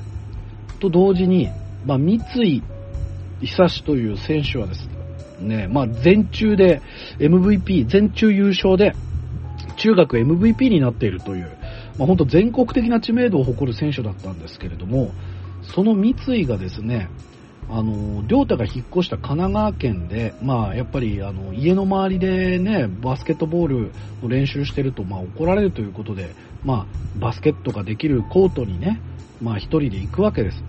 そこに、めちゃくちゃシュートがうまいお兄ちゃんが入ってくるんですよ。そして、ワンオンワンやろうぜ。そして、ソータの姿が被るくらい、おい、もっと圧かけてこいよって言うんですよ。これが、三井久志、イコール、ソータなんですよね。そして、この三井久志とは、お兄ちゃんとはできなかった殴り合い、えー、1対1、もう本当にいろんな関係を築いて、えー、まあ、亮太にとっての兄貴分になっていくんですよね。そしてチームも救ってくれる存在になる。というところで、この三井と亮太の関係っていうのも、まあ、不女子的にも本当にごちそうさまでした。という感じの作品でしたね。えー、まあ、そしてですね、まあ、最後、あのーまあ、山王工業戦終わってね、ラストシーンです。あのーもうエンドロールも終わった後ですよね。あのーま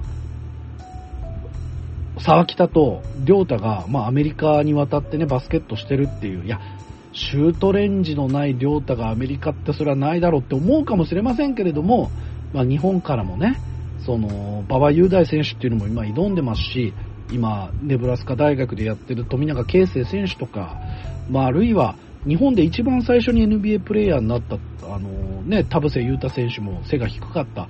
まあ、そういうところで、やっぱ日本人でバスケットに関わってる少年少女たち、まあ、本当にこう、勇気をもらえるような存在として、まあ、アメリカに渡ってるっていうのも、まあ、良かったですし、まあ、とにもかくにもですね、あのー山王工業というものが何だったのかっていうことを考えたときに、一番最後、波打ち際でね、あの、良太が母親と対面するんです。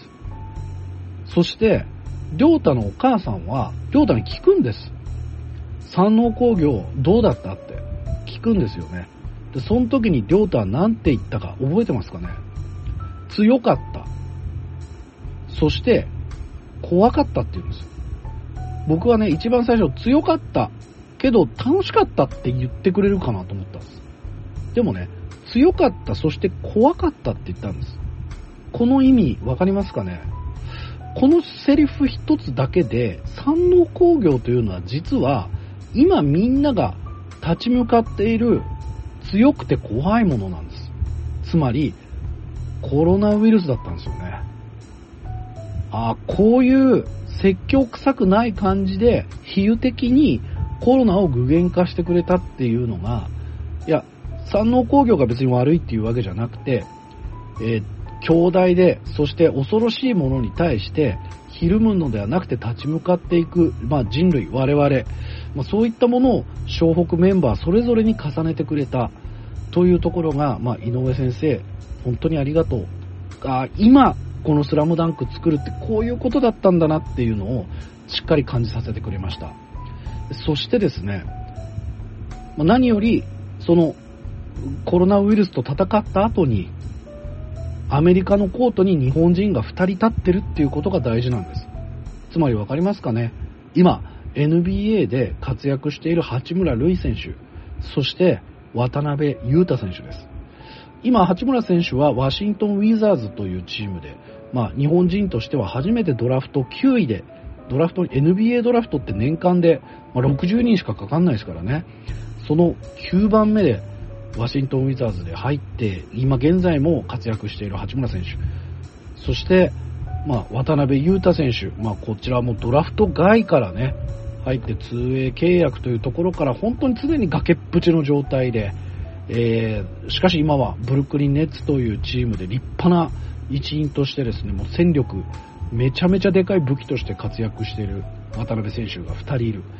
えー、もうこの2人の姿を見て、やっぱりこう八村、渡辺を想像しなかった NBA ファンはいないと思うんですけれども、それこそね、みんなの期待を背負っていった沢北と、誰からも期待されないでいった宮城亮太というところの、まあ、コントラストももちろんあったんですけれども、まあ、この2人が最後アメリカの舞台に立ってるっていうこともまた象徴的で良かったなと思うんですよね。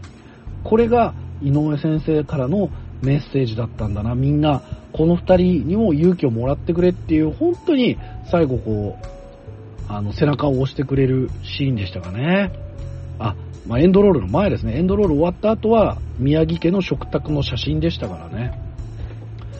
えー、まあ、あとは原作ファンでもね、知らなかったようなね、バスケットシューズの由来でありますとかね、なぜ宮城がコンバースだったのか、みたいなこともちゃんと書いてありましたし、もう僕、バスケファンからしてみると、あのー、まずルカワの骨格ですね。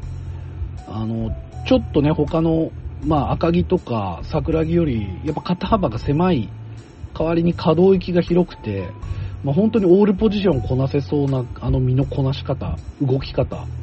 まあ、冒頭のもう手書きでそのキャラクターを描いていくところから選手たちが歩き出す、その歩き方でも誰がどのポジションかっていうのが一発でわかるようになってるっていうのも本当に見事でしたね、説明方でなく。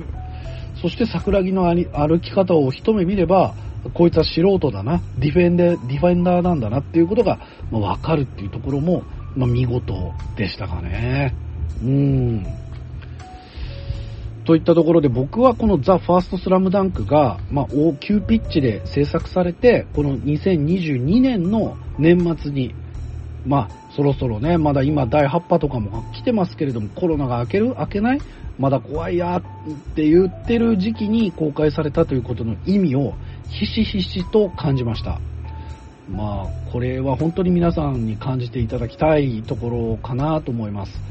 いや、とにかくね、そういうの抜きにしてもめちゃくちゃ面白いんで、なぜ今、このスラムダンクなのかっていうのは顧みられることがないとは思うんですけれども、僕は、あのー、そこは強く強調しておきたい。なぜ今ファーストスラムダンクだったのかっていうところがね。さあ、そして、えっと、熱文字記者からも感想のお便り届いてるんで、読みたいと思います。達夫編集長熱文字編集部の皆様ごきげんよう、影と申します。影さん。以前、ツイステから馬娘にハマった話を送ったものです。その説はお便り読んでいただきましてありがとうございました。今回は打って変わって映画ザ・ファーストスラムダンクを見てきたので感想をお送りします。率直に申しまして個人的には最高でした。わかるよ。内容は、えー、宮城亮太の過去と三能戦です。ストーリー部分は 2D 作画、試合部分が 3DCG で作成されており、見る前は違和感があるんじゃないかと思ったのですが、全体通して見るとこれはこれで見せたいものの表現方法として良かったなと思いました。2D 部分は漫画が動いているように見せたいと、井上先生のご意向のもと、スラダン連載当時ではなく、井上先生の現時点の絵がそのまま動いているような作画にしたとのこと。3D の試合部分はまるで試合中のコートにいるような緊張感と驚きでした。うん。ここに関しては音響もすごく頑張ってましたね。えー、これも岩崎大成プロおっしゃってましたけれども、あの、1試合の中に回想シーンを12回入れているということで、まあ、本当に過去と現在を、まあ、フラッシュバックしていくような形で、まあ、徐々にこうキャラクターたちを掘り下げていく。まあ、一番グッときたのはね、僕的には、あの、赤木が、あの、どうしてもこう、川田を前に全力を発揮できずに、えっ、ー、と、無茶に突進してて倒れたし、原作ではあそこ魚住が拾ってましたけどね、あの、さっきも言いました通り、メンバーが抱きかえていたというところが非常に良かったと思います。えー、メールに戻ります。私も世代は違えど、かつてスラムダンクのテレビアニメと漫画を読んでバスケをやっていた人間なので、あの試合中の臨場感やスピード感に驚き懐かしくなりました。連載終了後20年以上経ってから原作者の先生自身が、キャラクターの新たな一面と原作屈指の部分を映像化してくれたことには感謝しかありません。テレビアニメが人気だったため、プロモーションで酷評されており、見に行くのをためらう方もいるかもしれませんが、原作が好きな方には見に行っていただきたいです。また、逆に今まで触れてこなかった方々の感想なども気になります。個人的にはこれでまたバスケ少年少女が増えたら嬉しいです。最近ではアニメは時間的に、えー新前権の1位、2位あたりを見るのがやっとで、映画を見ることが増えたので、また映画特集あると嬉しいです。ということで、影記者、ありがとうございます。続いて、枝記者。皆様ごきげんよう。今回は劇場版スラムダンクを見てきたので、感想をしたためたいと思います。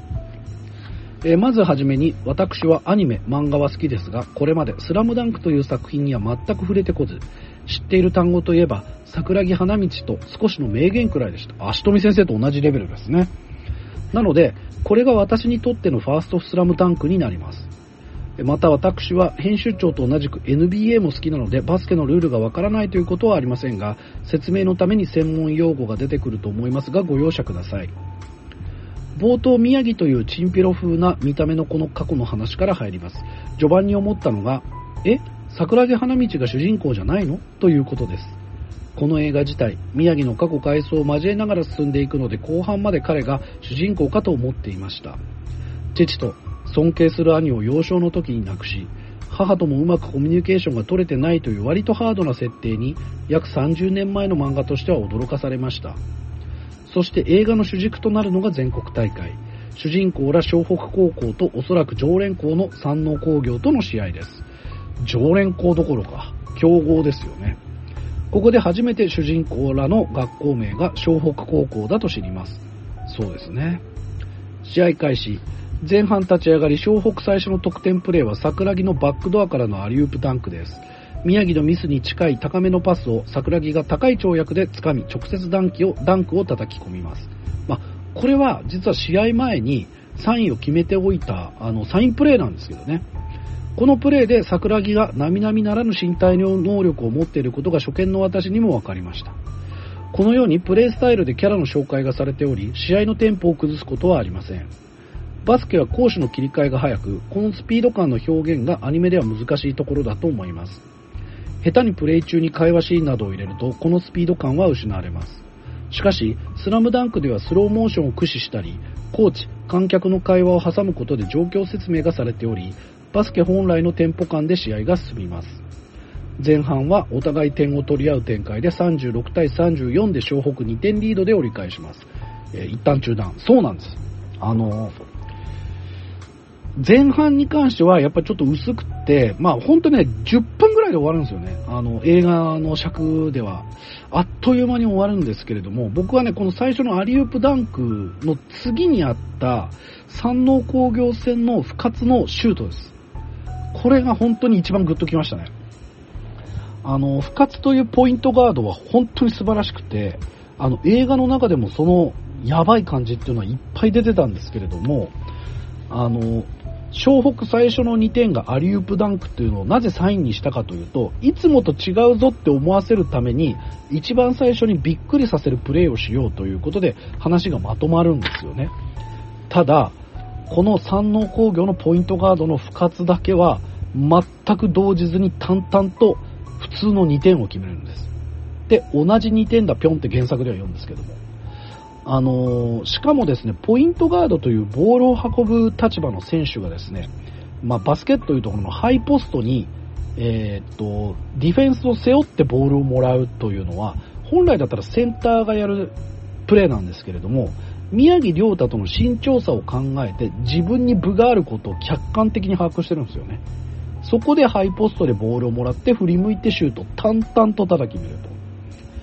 実際問題じゃあ、深津と宮城亮太の、あの、身長差を生かしたね、あの、ま、まあ、ミスマッチを生かしたプレーというのはもっとあってよかったんですけれども、えっ、と、まあ、実際湘北のデータが足りなかった、あるいは、えっ、と、山王工業にいろんな作戦があって、深津のポストアップというのは、この後、鳴りを潜めていくんですけれども、この復活のポストアップ一つとっても、あ、このポイントガードはいろんな選択肢を持ったポイントガードで、しかも全く動じない最高のポイントガードだっていうのが一発で説明なしでわかるようになっているっていうのは素晴らしかったです。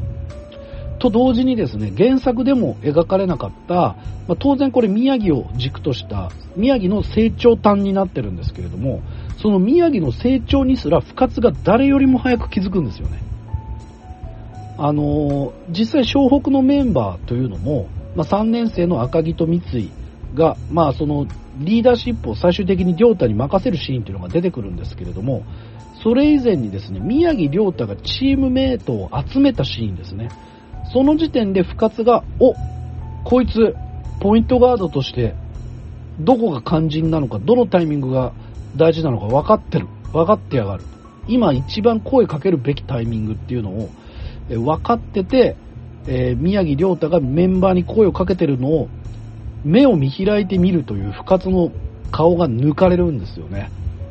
ああ、深津っていうのは自分のチームの選手だけじゃなくて、相手チームの頭脳に関しても目を光らしてんだなっていうのが分かりました。と同時にですね、やっぱりこれも原作で描かれなかったんですけど、一番最初の宮城のディフェンス、宮城に対する深津のディフェンスですね。コートを両手でバーンって叩くんですけど、これバスケット経験者だったら必ずやるんですけど、腰を落とすために床に両手を両手を最初につけるっていうのはね、あのー練習の時から言われるんですけれども、これね、深津もやってんすよね。いやもう本当にやばいディフェンスだなと。で、実際に、あの、まあ、前半省かれましたけど、で、一ノ倉っていうディフェンスのスペシャリストが、まあ、三井にずっとついてるんです。あの、そこもやばかったんですけど、あのー、深津のディフェンスもすっごいいいんですよね。で、やっぱり亮太が何もできなくなるっていうのはあるんですけれども、あの一番試合の、まあ、クライマックスシーンであるところの直前ですね。えっ、と、70、76対、えっ、と、73のシーンかな。76対7、違う、76対71のシーンで、えっと、三井が、あの、スリーポイントシュートを打ちます。で、えっ、と、松本という山王工業の選手がブロックに来ることを見越してか、やはり知性の選手ですよね。一回フェイクを入れて、ファールをもらうんですよ。で、打ったスリーポイントも決まるということで、これスリーポイントプラスフリースロー1本で4点プレーなんですよね。もうバスケットにおいてはもう最高のプレーです。と同時に、山王工業からしてみたら絶対にやっちゃいけないプレーなんですよね。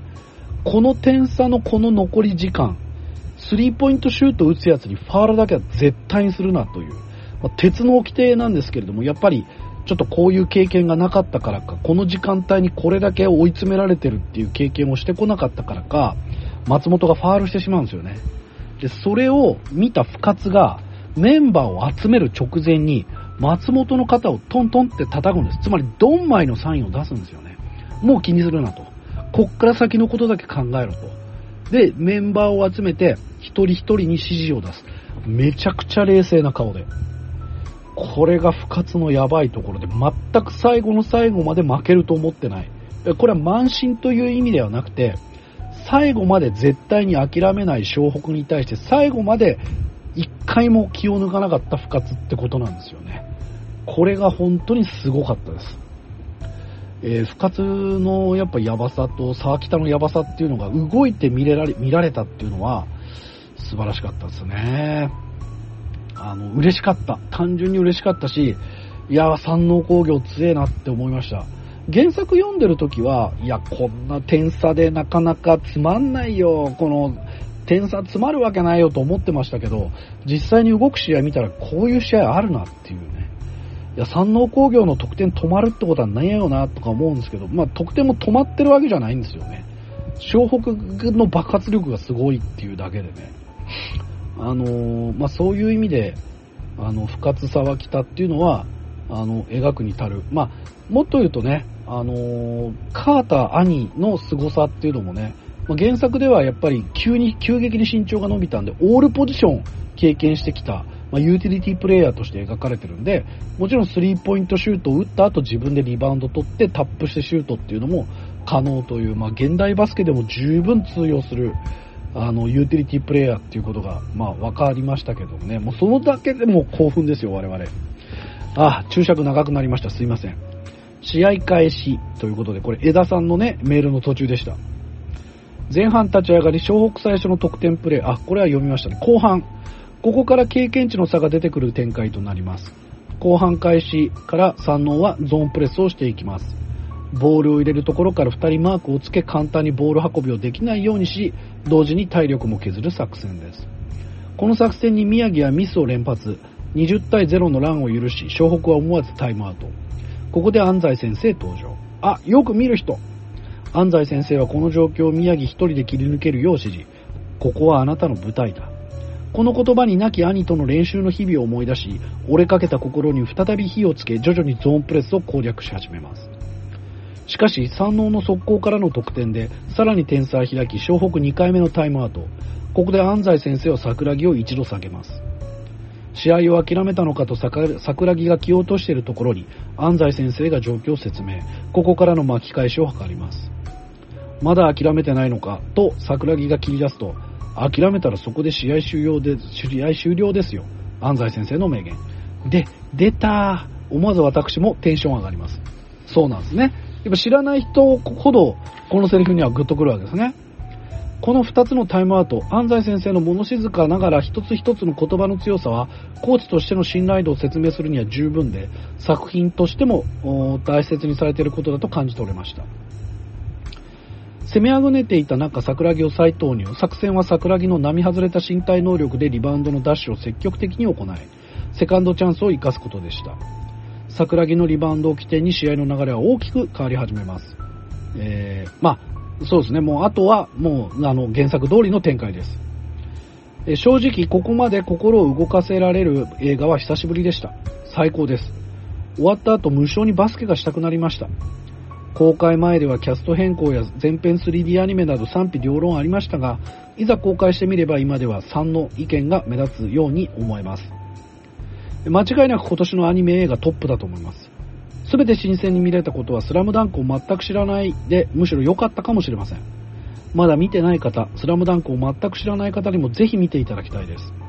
現在はしっかり影響を受け、真相再編版スラムダンクをゆっくりと読み進めております。えーということで、枝記者ありがとうございます。そうなんですよね。あのー、まあ公開してみればというところなんですけれども、まあやっぱりね、この、スラムダンクの映画化っていうところで見たかったシーンは全部見れた感じありますからね。あの、まあ、まあ、欲を言えばみたいな部分もまだあるんですよ、実はね。欲を言えば、あの、まあ、ゴールネット、シュートを打ってゴールネットの揺れ方ってのはめちゃくちゃリアルなんですけど、三井のスリーポイントだけは、あの、シュートが入る音にもう少しこだわりが欲しかったなっていうのがありますね。あの、三井のシュートフォームからして、ボールの下回転という逆回転がめちゃくちゃかかってるはずなんで、サクって入るよりは、パツンって音がして入るはずなんですよね。ちょっとネットが絡まるぐらいの。えー、まあ、しかしま 3DCG で頑張ったとは思うんですけれども、あまりに綺麗にというか、スコって入りすぎるんで、もうちょっとそのネットに絡まってなかなかおちょっと、ちょっと対空するっていうね。あそこのネットの中に滞留する感じっていうのもちょっと見たかったななんていうちょっと贅沢な感じですけれども、そうしないとね、この音が自分を目覚めさせてくれるっていう、この三井のセリフにつながらないのかなっていうところもあって、そこはまあ欲を言えばブロックですかね。うん。えー、続きまして、まあ3の意見が続きましたんで、ちょっとね、ピの意見もあの拾っておこうかなと思いますけれども、ありがとうございます。ロココ記者よりいただきました。えースラムダンクの映画見てきました。12月3日初日、東方日比谷、スクリーン1、超満員。これは異様な光景でしたでしょうね。子供時代に本誌連載とテレビアニメ放映が直撃した世代である私にとってはご褒美と言える一本でした。なんというか全く期待しないで見たので、ハードルが低かったのもあるかもしれませんが、井上武彦の絵がすごくいい上に動いているのと、スラムダンクという作品が稼働しているということに興奮がありました。期待しないで見たというより、期待して傷つきたくないという思いが強かったと思います。かといって見に行かない選択肢もないし、ネタバレを少しでも踏んだら勝手に判断して見に行かなくなる可能性もある。それは避けたいという一心で初日鑑賞を予定。むちゃくちゃ楽しかった。そして若干まだ興奮状態です。鑑賞して3週間経ちますが、自分が思った以上にスラムダンクが好きだったということをしみじみ噛み締めています。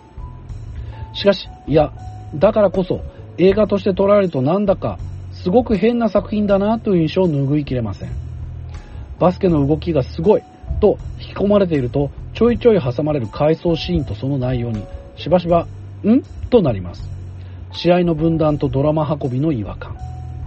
スラムダンクを全く知らない人に見せるための苦労なんでしょうが、人物を掘り下げた結果、締めっぽいキャラになってしまった宮城亮太の人物像は、私の大好物なメンタルお化けである彼のキャラからだいぶ遠い人物になっているように感じました。家族のことを乗り越えて強くなっていると見せたかったのでしょうが、遡って過去を作り上げた結果、ちょっと失敗してくれる、しているくらいに見えました。公式と解釈不一致です。あ、えー注釈。これはだから、あの、あくまで不女子としての感想ですね。いや、わかります。僕もあの、弱虫ペダルで、御堂筋くんが、あの、なんでこの御堂筋くんになっちゃったのかっていう、ちょっと、回想シーン入った時に、あ、なんか、御堂筋人間だったんだ、みたいな。人間宣言されちゃって、お化けメンタルだと思ったのにっていうところですよね。まあそういうやつはちょっと宮城亮太には欲しくなかったというところでもあると思うんですけれども、まあ、なぜ締めっぽいキャラにしたかっていうことも含めて僕は今回このスラムダンクをわざわざ映画にする意味だと思ったんで、僕はここは許容です。ただ、あの、おっしゃる通り、あの、バスケシーンだけを見たいという欲求も当然あるんで、これはもうブルーレイディスク特典として試合だけのシーンを繋いだもの。これも見てみたいですな。うん、これがあったらもう絶対買いですな。えー、メールに戻ります。しかし、冒頭で亮太の少年時代が映された瞬間に、亮太を軸にすんのかとなぜかガッツポーズの気分になったのも事実。なんだよ。いきなり鬼ショタで始まったのもすごく良かったです。鬼ショタって言うな。そして沖縄出身だったの？とか、お兄ちゃんいたの？とか、何その分かりやすい死亡フラグなどはまだ飲み込めましたが、亮太を軸にしているのに他のキャラの紹介もしないといけないので全体的に話が混戦しているような印象でした。これ初めてスラムダンクに触れる人は話わかるの自分は内容をよく知ってるから保管できますが、それにしても時間軸わからんみたいになったので、見ている途中から、これ知らない人が見たらどんな感想になるんだ？と気にしなくていいことが気になってしまいました。と、ここまでは変な印象と思った内訳です。人気作のリメイクは全員が納得いくものにするのはほぼ無理なんだろうなと実感しました。なるほどね。えーまあ、僕は、あのーまあ、これ、ま、またちょっとメール中断しますけれども、えーっと、まあ、混戦してるようには見えなかったかな。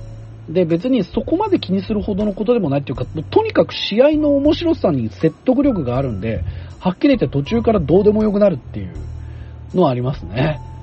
それがやっぱこうスポーツが持つ力っていうものを信じてる構成になってるかなと。とにかく試合さえ面白ければ、どういう人いいたかとかっていうのも、えっと、これとこれどうなってんのとかっていうのも関係なくなっちゃうかなっていうところもあって、その、試合展開に対する圧倒的な自信ですね。それを感じました。まあ、さっき言ったね、ソータの、おまあ、お兄ちゃんいたのっていうところなんですけれども、まあ、さっきも言った三井がね、ソータと重ねられてるっていうのは、あのーまあ、ソータがね、あの、亡くなった時、まあ、その船に乗る時に、えっと、りょうたとバスケットボールコートで1対1、ワンオンワンをしてるんです。で、そこに、えっと、ソータを呼びに来る友達が2人いるいるんです。そうちゃんつって、次行こうよっていう。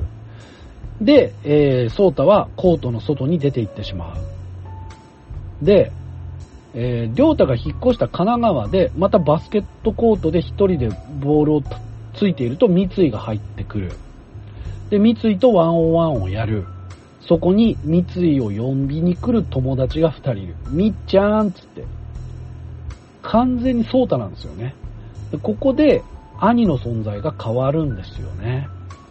で、この、もう完璧超人だった全中、もう中学 MVP の三井がですね、最終的にはバスケットボール部を離れて宮城を脅かすキャラクターになるんですけど、最終的に味方になるというワクチンなんですよね。この三井素晴らしかったですね。こういう使い方あるのかっていう。そっか、第二のソータでもあったんだ、みたいなね。えー、中断終わりです。メールに戻ります。えーもう一点どうしても気になる点がありますというロココ記者。うん。こっから大事な話です。映画が始まった瞬間に展開を思い出し、どう描写されるのかが気になり、やっぱり無改変だったことにがっかりしたのは、怪我による身体の描写についてです。桜木くんが背中を怪我し、それを押して出場を続行してしまう件について、30年近く経ってどう描写するのか。今、改変を伴わないながらリメイクするなら、一番手を入れるべきはその箇所だろうと思っていましたが、やはりというか、なんというか、改変はありませんでした。流れ的に改変しづらいところだとは思いますが、2022年に公開するスポーツものとして、10代の怪我を見逃して出場させるということ、そしてそれを物語として発信してしまうことの意味するところをもう少し詰めて欲しかったです。世界で活躍することを念頭に置いたキャラがいること、世界を口にするやりとり、そして最後には世界の舞台に立っているであろうカットで終わることを考えると、子供時代の大会で怪我をして送り出してしまう描写がそのままなのはもう完全に違和感でした。佐々木朗希が高校時代に故障予防のため出場回避していたことがプロに入ってからの活躍につながっていることが話題になったばかりではないのでしょうか。君の様子には気づいていました。気づいていながら君の姿を見ていたかった。指導者失格です。と安西先生は言いますが、そこまで言って引っ込めさせることができないのであれば、本当に指導者失格です。この箇所は読み返すほど違和感が募っていた箇所だっただけに、やはり今回も違和感でした。ミッチーの復活ストーリーだったり、リョータの性格だったり、結構大きな改変と言えるものがあったと思います。それなら怪我をしなかったことにする選択肢だってあったと思います。怪我をしなくてもルカーとのハイタッチにつながるプレーは描けなかったんでしょうか原作者である井上武彦さん自らが監督をしている本作。当時から怪我を負してやり続けることへの警鐘を描きつつ、今回も桜木くんの怪我は試合の一要素のままでした。この3週間興奮状態で反芻しながら考え、誰の批評も聞かず読まずにこの感想メールに臨んでいます。が、やはり、怪我描写の顛末の違和感は捨ておけなかったです。最高という思いと違和感が交互にやってくるスラムダンク映画。ファーストってなんだという疑問の答えはまだ調べてません。ということで、ロココ記者ありがとうございます。そうなんだよなまあ、だからこそ、だからこそなんですけど、やっぱあくまで設定が90年代ということにしたのかなという、えーまあ、24秒ルールじゃなくて30秒ルールだったし、ピリオド制じゃなくて前半後半だったし、まあ、昔だったらこんな感じなのかなっていうふうに思ってくださいねっていうことなのかもしれないですけれども、まあ、あの、サブテキストに沈んでしまったあの、断固たる決意っていうね、まあ僕一番好きなあのところなんですけども、あの、まあ俺俺は今なんだよの前にね、親父が言ってたことようやく分かったよ。断固たる決意っていうのがよっていうところなんですよね。で、これはあの、山王工業戦の前にね、あの、断固たる決意が必要なんだっていうのを、まあ安西監督が言うことによって引き出される桜木のセリフなんですけれども、まあ、つまりですね、桜木は、ここで散っていいっていう、ここで選手生命が終わる覚悟でコートに入るんですよね。そして、ミキをブロックし、ルカにパスをするんです。いやー、よかったな、あのルーズボールを追う感じ。まあ、あの、ここもね、三井のシュートのそのスリーポイントのネット音と同時にですね、あの、僕のモットポイントなんですけども、あの、ドケミッチーはもっと大声で吠えてほしかったですね。ドケミッチーっていうのはもっとドラマチックに描いてもらって、机にあの突進してってもらいたかったっていうのはあるんですけど、意外と、あの、リアルな声の大きさというかね、あの、そんな感じだったんで、あ、ここもっとドラマチックに見たかったなっていう。やっぱでもルーズボールを追っかけるのかっこいいっていうのは、ちょっとバスケットファンならではの見方なのかな。あの、結局ね、あの、実力が拮抗するもうプロの上の上の方になると、リバウンドとルーズボールっていうのが勝負を決するんで、この泥臭いプレーこそが一番尊くてかっこいいプレーになってくるんですけども、それを桜木花道がやってくれてるっていうところのもう泣きどころですよね、あそこが。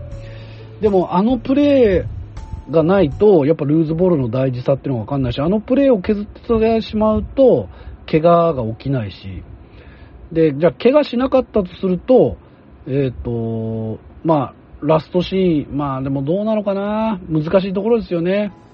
まこれは本当にあの審議の部分ではありますけれども、まあ、だからこそ原作者が入ってるっていうことを、まあ、金看板にしてるっていうところもあるのかなっていう気はしました。まあ、当然、シナリオ会議では問題になったところだと思うんですけどね。はい。えー、ということで、ロココ記者からいただいたメールご紹介しました。いや、本当にね、あの、僕が言いたいのは、そのディテールももちろんなんですけど、なぜ今スラムダンクだったのか、なぜ今映画化する必要があったのか、ということなんですね。もう本当にそこに尽きるんです。これは申し訳ない、もうバスケットファン、NBA ファンじゃない人はコービー・ブライアントわかんないかもしれませんけれども、やはり最後のね、強かった、怖かったっていう、その宮城のセリフ、これによってやっぱコロナというものがま代弁されているコロナ禍の映画としても非常に見応えもあるし、あのー、お説教臭くないし、本当に勇気をもらえた元気になった。当然このバス、このスラムダンク見たと興奮状態が続くんですけど、ああ、生きててよかったなって、明日に向かってまた頑張んないとなって思わせてくれるところだったんでね。あの、本当に素晴らしい映画をありがとうございましたっていうところです。あと途中一瞬海南大附属の選手たちのジャージが、あの、入ってたのが良かったです。ありがとうございます。といったわけで、えー、ザ・ファーストフラスラムダンク特集でございました。メールいただいた記者の方々、ありがとうございます。それではまたお会いしましょう。本日は以上でございます。